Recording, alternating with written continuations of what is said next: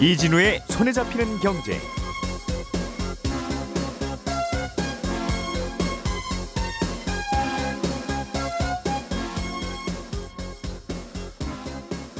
안녕하십니까 이진우입니다. 지금은 주식시장에 상장된 회사의 임원이 이 회사 주식을 팔면 그 주식을 팔았다는 사실이 팔고 나서 공시가 되고 있는데요. 앞으로는 주식을 팔기 전에 최소 30일 전에는 미리 팔겠다는 계획을 공시해야 됩니다. 정부가 관련법을 개정하기로 한 건데 잠시 후에 이 내용을 자세히 좀 들어보겠습니다.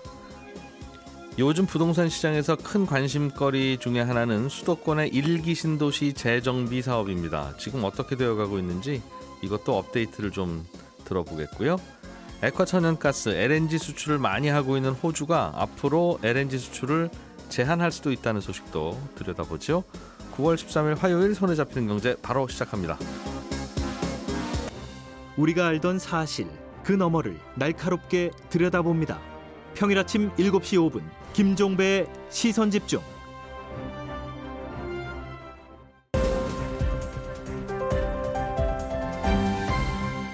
이진우의 손에 잡히는 경제.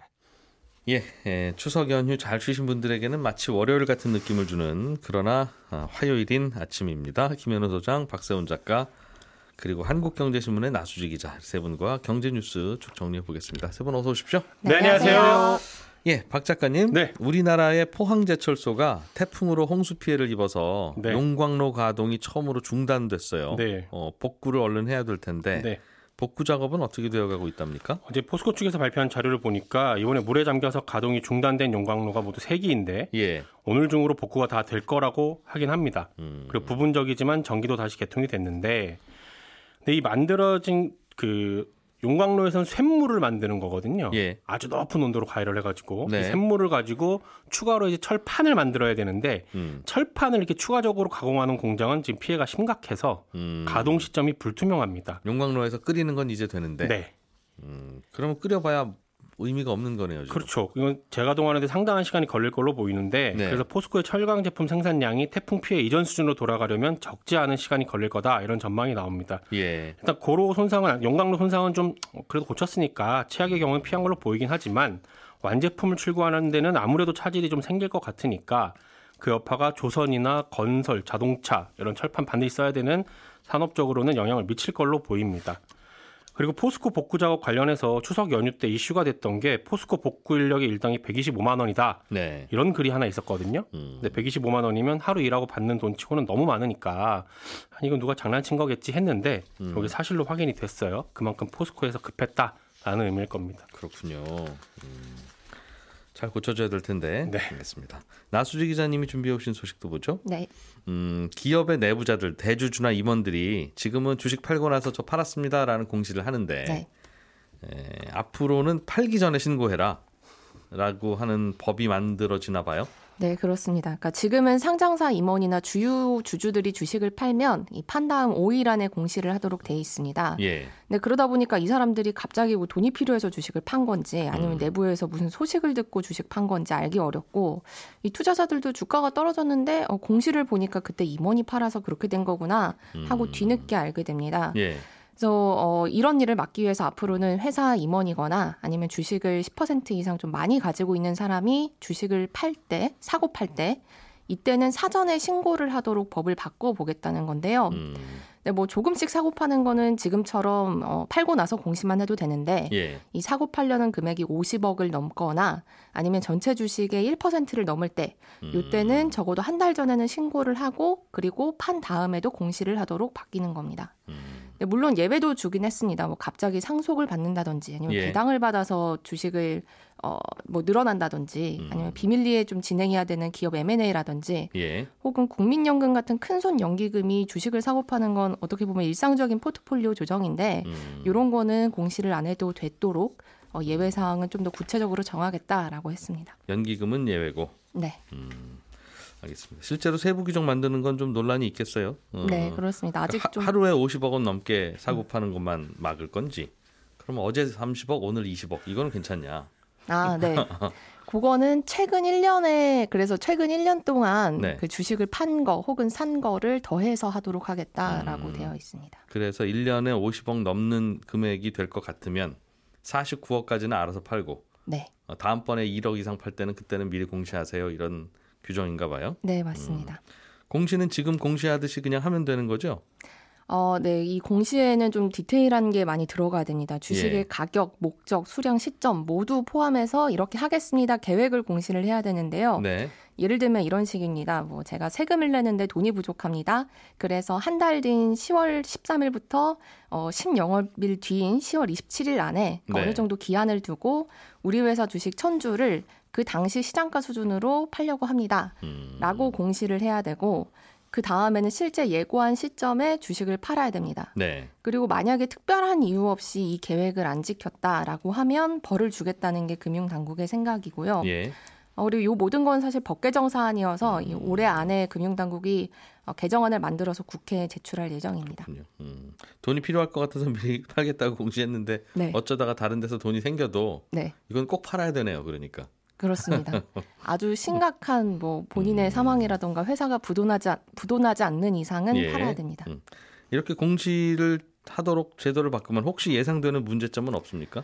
이 공시를 하면 그 자체가 주가에 영향을 미친다는 게 어떻게 보면 문제의 핵심입니다. 음. 이 물론 공시를 하면 개인 투자자들이 원하면 이 내부자보다 좀 더 빨리 주식을 팔아라, 네. 탈출해라 뭐 이런 기회를 준다는 점에서는 개인 투자자들의 권리를 강화하려는 의도가 담긴 거긴 한데 대신에 주식을 기- 파는 어, 경영진 입장에서는 아무래도 공시를 하면 주가가 떨어질 수밖에 없으니까 이 싼 가격에 주식을 팔 수 없다는 점에서 재산권을 침해하는 게 아니냐라는 걱정이 있고 음, 미리 주식이 떨어질 테니까 아유 네. 대주주가 이번에 이번 달에 10억 원어치 판대 뭐 음. 그러면 미리 떨어질 거다 음, 네. 그런 지적 걱정이 있는 것 같고 또 네. 어떤 걱정이 있어요? 그래서 이런 걱정들이 나올 것 같으니까 금융당국이 미리 아, 그럼 다 규제하는 게 아니라 지분 1% 그리고 거래 금액은 50억 이렇게 기준을 만들어 놓고 그 밑은 알아서 하라고 했는데 예, 그러다 보니까 그러면 50억 파는 건 괜찮고 그 밑에 일상적으로 팔고 있는 뭐 음. 10억, 20억 단위 40억은 정냐 이 말이죠.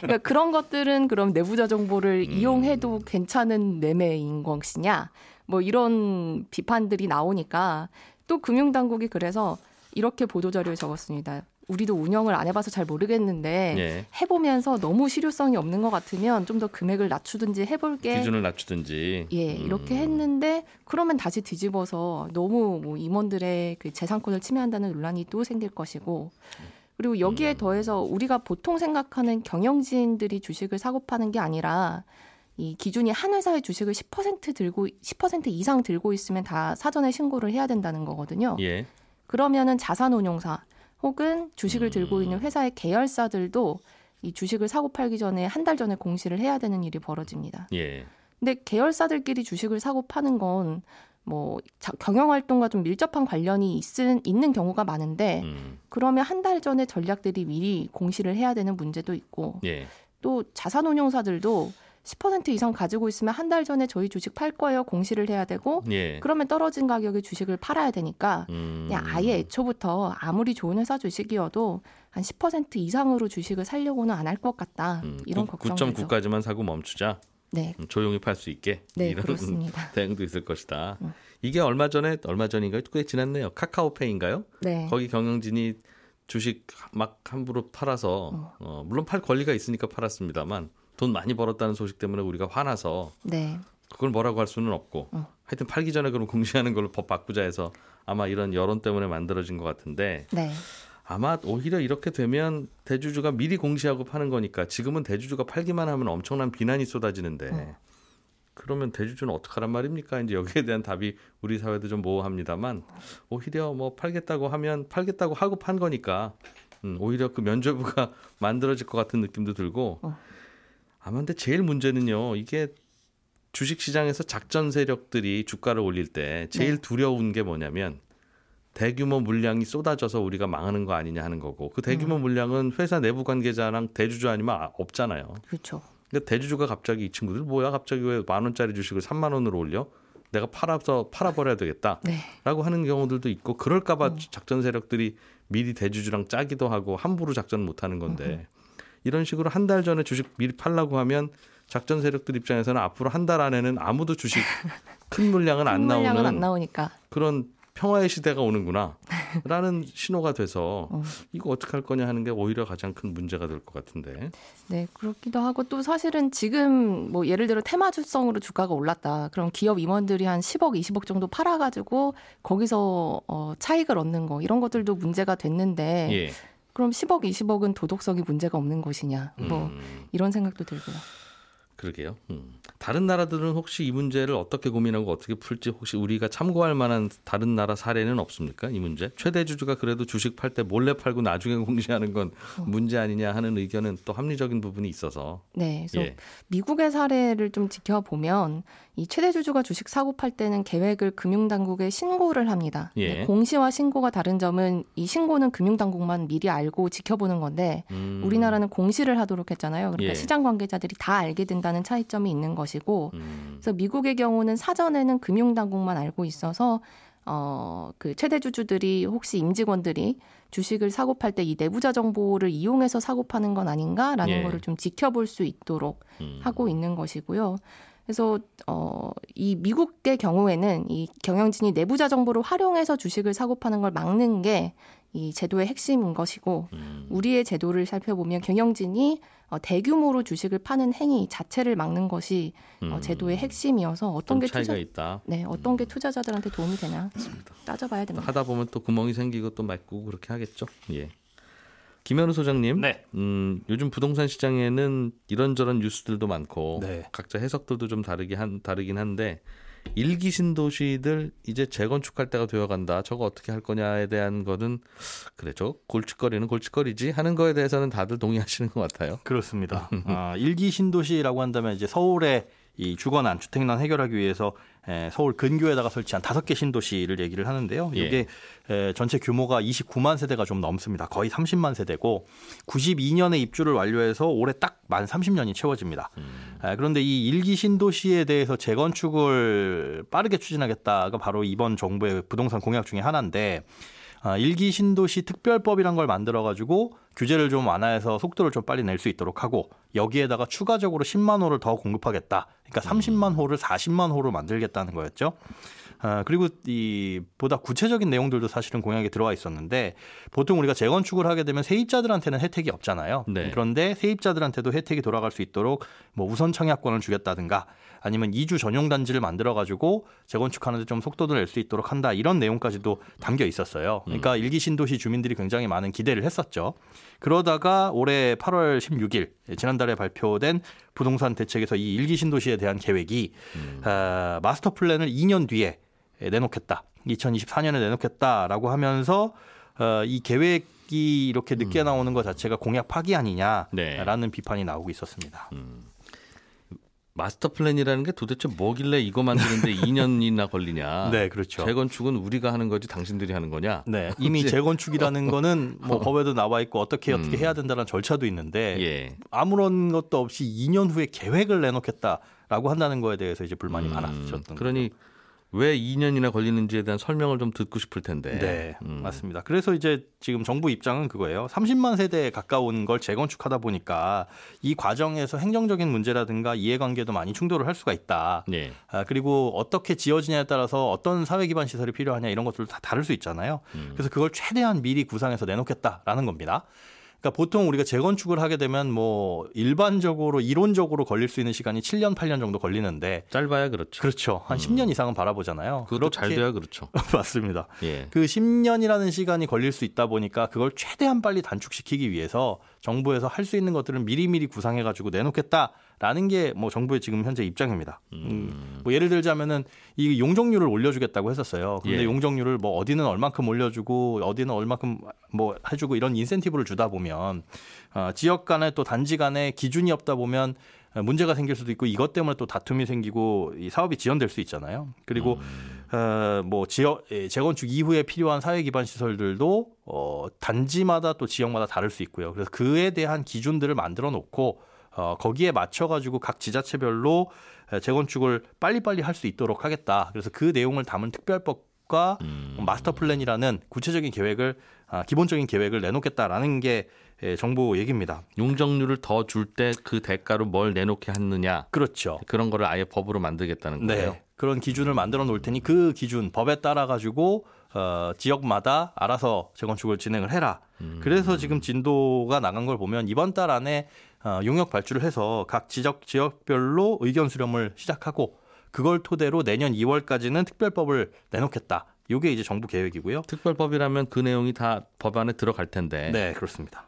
그럼 그 법대로 하면 되는 건데 법대로 하면 되는데 내년 2월 이후에는 왜 시간이 그렇게 2년이나 더 필요하다는 건지에 대한 설명도 필요할 것 같네요. 그래서 요게 구분이 사실은 되어 있지가 않아요. 그래서 예. 지금 8일에 각 지역별로 지자체 장들을 만나가지고 의견 수렴을 진행을 했는데 예. 에, 거기에서는 어떤 내용이 나와 있는지는 아직까지는 구체적으로 공개는 되지는 않았습니다. 음. 음, 그런데 에, 이 특별법 만들고 나서 뭐 아까 말씀드린 사회 기반 시설이나 이런 부분들을 어떻게 할 것이냐에 대한 걸 음. 에, 마스터 플랜에 녹여내고 그걸 속도를 내기 위해서 정부랑 지자체랑 해야 될 기준들을 따로 만들겠다. 뭐 정부에서는 정비 기본 방침이라는 걸 만들고 지자체에서는 정비 기본 계획을 만들어 가지고 각각 계획을 수립해서 어, 조금 더 속도를 내겠다라고 하는데 그, 그, 그 구체적인 내용이 중간 중간에 나오지 않는다면 사실은 마냥 기다릴 수밖에 없고 그렇게 보면 이제 이 신뢰 자체도 조금 흔들릴 수 있지 않나 이런 걱정들도 오가는 표현들이 다 똑같아요.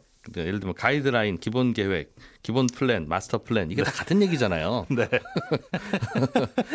그거 하느라고 시간 걸린다는 건데 네. 아마도 제일 큰 걱정은 그것보다는 네. 거기에 있는 분들이 이제 하나씩 빠져나와서 사셔야 되는데 이주 계획이 문제인데 그건 이제 지자체에서 구체적으로 수립을 하도록 그 이주 계획이라는 건 빈집이 있으면 계획을 세울 수 있는데 그렇죠. 어디 가서 사실 빈집이 없는 상태에서 무슨 계획을 세우겠어요? 맞습니다. 이주할 때그그 집부터 만들어야지. 네. 그러니까 그 집을 못 만드는 상황이니까 발표도 안 되고 발표가 안 되니까 계속 그렇다고 아무 얘기도 안 하고 발표 안 할 수는 없으니까 마스터 플랜, 기본 계획 계속 이런 같은 얘기가 반복되는 거 아닌가. 네. 그 마스터 플랜 안에 지자체가 세워야 될 구체적인 기본 정비 계획 안에 그 말씀하신 이주 대책이 포함되도록 하겠다고 하는 건데 그거 그 집이 없어가지고 사실은 집을 새로 허물고 짓는 거잖아요. 그 기존 집을 허물고 다시 짓는데 다시 짓는 동안 기존 집에서 살 수 있으면 제일 좋은데 그게 그게 안 만큼 되죠. 말이 안 되니까 네. 이분들이 어디 가서 살지를 일단 먼저 결정하고 네. 그렇지 않으면 다들 각자 뿔뿔이 흩어져서 각자 도생으로 집 구할 거 아니겠습니까? 맞습니다. 그러면 의자 다섯 개밖에 없는데 여- 여섯 명 일곱 명이 돌아다니는 또 주거난이 상황이 되니까 그 주거난이 문제가 아니라 반드시 몇몇은 길에서 자야 하는 네. 그런 문제가 생기기 때문에 그거를 좀 어떻게 할지에 대한 계획이 먼저 있어야 이게 시작이 될 텐데. 음. 이게 사실은 근데 일기 신도시만 오래된 게 아니잖아요. 서울에 있는 그렇습니다. 목동 아파트, 뭐 상계동 아파트 이런 데는 훨씬 더 오래됐고 네. 서울의 여의도는 50년 됐는데 이제 우리 번호표는 어떻게 하라는 거냐 그렇죠. 하는 거에 대한 또 질문도 있어요. 그럴 때마다 특별법을 만들 것이냐라고 하는 거에 대해서는 일단 그렇지는 않다라고 선을 그어놨어요. 일단 지금 있는 법대로 추진을 하는데 기존까지 안 돼 있던 건 뭐 안전진단이라든가 재건축 초과이익 환수제 같은 것들 때문이다. 그래서 예. 재건축 초과이익 환수제는 이번 달 안에 그 개선안이 나올 계획이고요. 남은 거는 이제 안전진단인데 이 부분은 지자체별로 그 기준이 조금씩 다를 수 있기 때문에 네. 이것도 정부가 어떤 공통적인 기준을 만들어 가지고 올해 안에 발표하도록 하겠다라고 하는 게 목표입니다. 그래서 특별법은 신도시 일기 신도시에만 한정을 하고 나머지 아파트들은 지금 현재 적용하고 있는 법을 기준으로 예, 개별적으로 추진하겠다라는 방침입니다.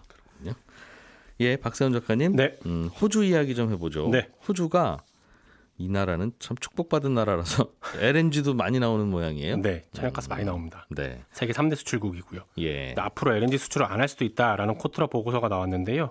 복잡한 내용들 좀 빼고 단순화시켜서 말씀드리면 지난 2년간 천연가스 가격이 계속 오르고 있잖아요. 예. 그러다 보니 호주에서 이게 LNG 만들어서 수출하는 업체들이 잉여 생산분을 다른 나라에다가 많이 팔았거든요. 근데 호주 정부가 가만히 보고 있으니까 요이 상태로 가다가는 국내에서 쓸 가스 물량이 모자랄 수도 있겠다라는 겁니다. 호주에서 쓸 가스도 네. 특히 호주 동부 지역의 가스 물량이 모자라서 여기 동부 지역이 지난 6월에도 전력 부족으로 정전 사태 있었거든요. 예. 그러니 이 지역에서 생산되는 천연가스의 수출을 법으로 좀 막아보려고 한다. 이런 겁니다. 그럼 국내가 가스가 모자라면 호주 국내에서 가격이 올라갈 거고. 네. 그럼 호주 가스 업체는 에이 그냥 우리나라에서 파는 게 더 낫겠네. 당연히 그럴 텐데. 네. 우리나라 수박값 오르면 굳이 수박 수출 안 할 거 아니겠어요? 하라 말라 얘기 안 해도 그렇죠. 왜 그런 게 작동을 안 하죠? 일단은 예전에 한번 가스 예. 가격이 많이 오르니까 가스 가격 상한제 같은 걸 한번 한 적이 있었거든요. 호주 정부에서도 음. 그런 것도 있었고 예. 국내 가격이 해외에서 파는 것보다 비싸면 당연히 국내에서 팔겠지만 음. 지금 상황은 해외에 파는 게 더 이득이 있기 때문에 그렇습니다. 그래서 그런데 한 가지 재밌는 점은 호주 서부 지역에서 천연가스가 굉장히 많이 나거든요. 호주 호주 서부면 이 사막들 많은 네. 예 예 반으로 딱 잘랐을 때 호주는 남동 쪽에 주로 사람들이 몰려 살고 있잖아요. 오른쪽에 그쪽에는 천연가스가 나긴 하지만 매장량이 많지는 않습니다. 그러나 수요는 거기에서 훨씬 많을 거고 훨씬 많습니다. 그러면 난방 거기서 주로 할 테니. 네 서쪽에서 나는 가스를 예. 동쪽으로 가지고 오면 될 것 같은데 근데 서쪽에서 나는 가스는 요즘 수출만 한다는 거죠? 네 그런 것도 음. 있고 서쪽에서 동쪽으로 가는 파이프라인이 없습니다. 가스를 파이프라인에 실어서 보내면 될 것 같은데 파이프라인이 잘 안 돼 있기 때문에 예. 서쪽에서 동쪽으로 가는 게 불가능하고요. 그냥 배로 실어서 파는 게 낫다는 거군요. 서쪽에 그렇습니다. 있는 가스 업체들은. 근데 서쪽에 있는 걸 동쪽으로 배로 옮기면 되지 않느냐 싶긴 한데 예. 동쪽엔 또 LNG 터미널이 없습니다 거의 그 받을 부두도 없다는 얘기죠? 그렇습니다. 음. 그렇기 때문에 서쪽에선 많이 나지만 이걸 동쪽으로 줄 수는 없고 동쪽에서는 조금 나는데 그걸 세배로 팔고 있으니 예. 정부가 그러지 말고 남는 물량은 음. 국내로 무조건 돌리게끔 하겠다 라는 겁니다. 근데 계획도 이- 계획만 있고 네. 그러면 서쪽, 서쪽에서 동쪽으로 파이프라인을 만들든가 네, 아니면 동쪽에서 그걸 받을 터미널을 만들어야 되는데 네. 아 그것도 또 마스터 플랜 만들어야 되겠군요. 호주 마스터 정부도. 플랜을 얼마 전에 만들어서 이제 시행을 하려고는 하고 있는데 건설까지 시간이 좀 걸리거든요. 음. 그렇기 때문에 일단 급하니까 동부 쪽에서 나는 거는 네. 팔지 말고 국내로 돌리게끔 하겠다. 음, 라는 동, 겁니다. 동부 것만이라도 우리나라에서 쓰자. 네. 서부가 파는 건 어쩔 수 없고. 서부에서 파는 거는요 네. 생산량의 15% 정도는 무조건 내수용으로 돌리게끔 법으로 정해진 것도 있어요. 근데 동쪽에는 그런 규제가 없었던 겁니다. 음. 그 내수용을. 주로 이제 서부에서 썼을 텐데 각자 그렇죠. 모자라는 건 동부가 모자란다. 네, 근데 가스는 바로 저 앞에서 캐고 있음에도 불구하고 파이프 없으면 못 받는다 이거죠. 그렇습니다. 우리나라와는 무슨 관계가 있습니까? 이건 호주의 걱정이긴 한데 이게 큰 타격은 없을 것 같아요. 우리나라가 호주에서 가지고 오는 LNG 양이 가장 많거든요. 올 상반기에 작년까지만 해도 카타르였는데 올 상반기에 호주에서 가장 많이 가지고 오고 있어요. 근데 카타르 거는 다 요즘 유럽으로 간다면서요? 그런 것도 있지만 장기 계약이 된 물량들이 대부분이기 때문에 우리나라가 가지고 오는 거는 예. 그렇기 때문에 정해진 시기에 정해진 가격으로 가지고 올 수는 있습니다. 호주에서 다만 모자라는 거, 그러니까 100으로 치면 한 20% 정도는 우리가 현물로 사와야 되는데 만약에 호주에서 수출을 제한하게 되면 그만큼 공급량이 달리기 때문에 현물 시장에서 가격이 좀 올라갈 수는 있습니다. 음. 그럼 우리가 필요할 때 사와야 되는데 비싼 가격에 사올 수가 있으니 예. 예전 같았으면은 호주가 이런 뭐 이슈가 있다고 해도 저희가 크게 신경은 안 썼을 것 같긴 한데 음. 요즘은 워낙 천연가스를 두고 뭐 하나만 터져도 민감하게 반응을 하게 되는 시기라서 그러게요. 그런 것도 좀 기민하게 봐야 됩니다. 음, 장기적으로는 우리나라 국민들이 쓰는 가스 가격을 올리는 뉴스다. 네, 돌고 돌면 그렇게 될 수도 있다는 거죠. 예. 나수지 기자님, 음, 한 1분쯤 남았는데 일본 여행 가려면 지금 비자 받아야 되는데 일본이 이거 면제해 준다는 얘기 있습니까? 네, 그 지금까지 일본이 딱 풀지 않는 게 세 가지 있거든요. 외국은 하루에 5만 명, 외국인은 하루에 5만 명까지만 입국할 수 있고 여행사 통한 패키지 상품으로만 관광하고 비자 없이 여행할 수 없고. 예. 근데 이거를 어, 올해 안으로 코로나 이전처럼 개인 여행객들이 비자 없이도 일본에 입국할 수 있도록 음. 규제를 풀겠다라고 이야기가 나온 건데요. 다 풀었네요, 그럼 이제. 예. 네, 이제 풀 것 같습니다. 예. 그러니까 가을과 겨울 안에는 풀겠다. 뭐 이렇게 얘기를 한 건데 음. 이렇게 갑자기 푸는 거는 코로나는 여전히 심하긴 한데 엔화 가치가 계속 떨어지니까 구두 개입을 해도 안 먹혔거든요. 음. 외국인들이 들어와서 달러 좀 많이 써라. 네. 라는 의도에서 일본이 올해 안에는 이런 여행 규제를 좀 풀 것 같다라는 음. 이야기들이 나오고 있습니다. OECD 중에는 이제 한국만 남았네요. 입국할 때 까다로운 나라가. 네.